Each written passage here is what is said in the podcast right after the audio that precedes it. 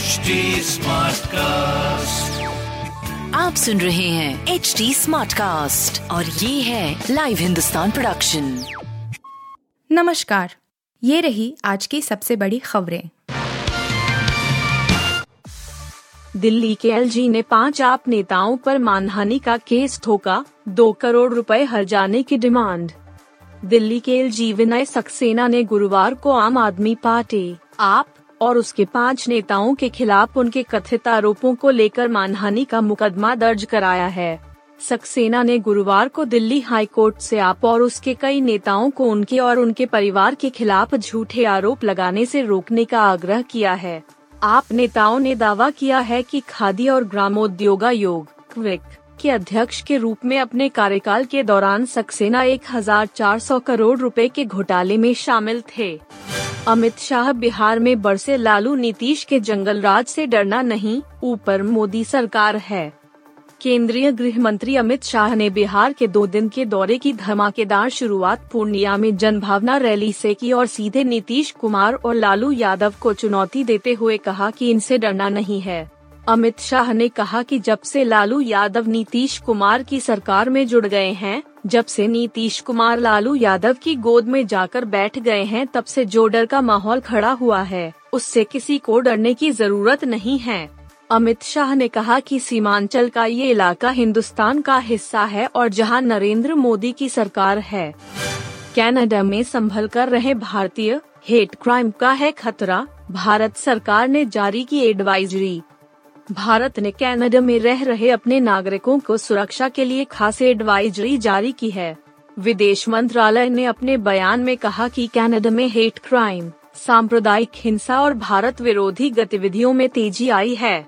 ऐसे में भारतीय नागरिकों और कनाडा की यात्रा करने वाले भारतीयों को सलाह दी जाती है कि वे सावधानी बरतें और सतर्क रहें। विवाद में छेल्लो शो वॉइस बोला ऑस्कर्स के लिए चुनाव गलत, ये विदेशी फ़िल्म है। पांडलिन की फ़िल्म ठेल्लो शो विवाद में आ गई है। 2023 के ऑस्कर्स के लिए फ़िल्म को भारत की ऑफिशियल एंट्री चुना गया है। अब Federation of Western India Cine Employees फ्वाइस ने इसका विरोध किया है। फ्वाइस का कहना है कि यह मूवी भारतीय फ़िल्म नहीं है। उन्होंने यह भी कहा कि फ़िल्म के सिलेक्शन का तरीका सही नहीं और जूरी को ही डिजॉल्व कर देना चाहिए। बता दें कि छेलो शो के चुने जाने का announcement Film Federation of India फ़ी ने किया था। इसका English title Last Film Show है। मूवी भारत में 14 अक्टूबर को रिलीज़ होने वाली है। सूर्य कुमार यादव ने रिपोर्टर को कर दिया ट्रोल बोले दो छक्के तो पेजार के खिलाफ भी मारे, थोड़ा तो क्रेडिट बनता है। क्या बोलते हो?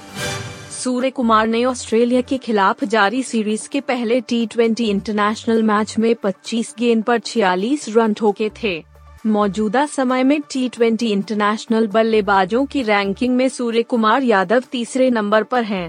प्रेस कॉन्फ्रेंस में सूर्य कुमार यादव के एक जवाब ने रिपोर्टर की बोलती बंद कर दी एक रिपोर्टर ने सूर्य कुमार से पूछा कि क्या टीम मैनेजमेंट ने उन्हें स्पिनरों को जमकर पिटाई करने का अहम रोल दिया है, जैसा कि वह इंडियन प्रीमियर लीग में भी कर चुके हैं।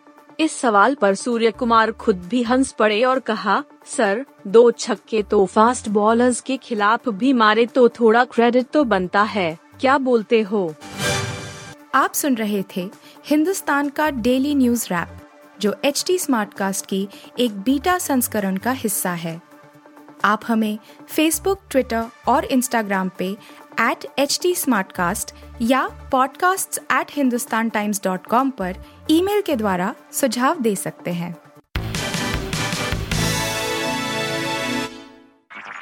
आप सुन रहे हैं एच टी स्मार्ट कास्ट और ये था Live Hindustan production HD Smartcast.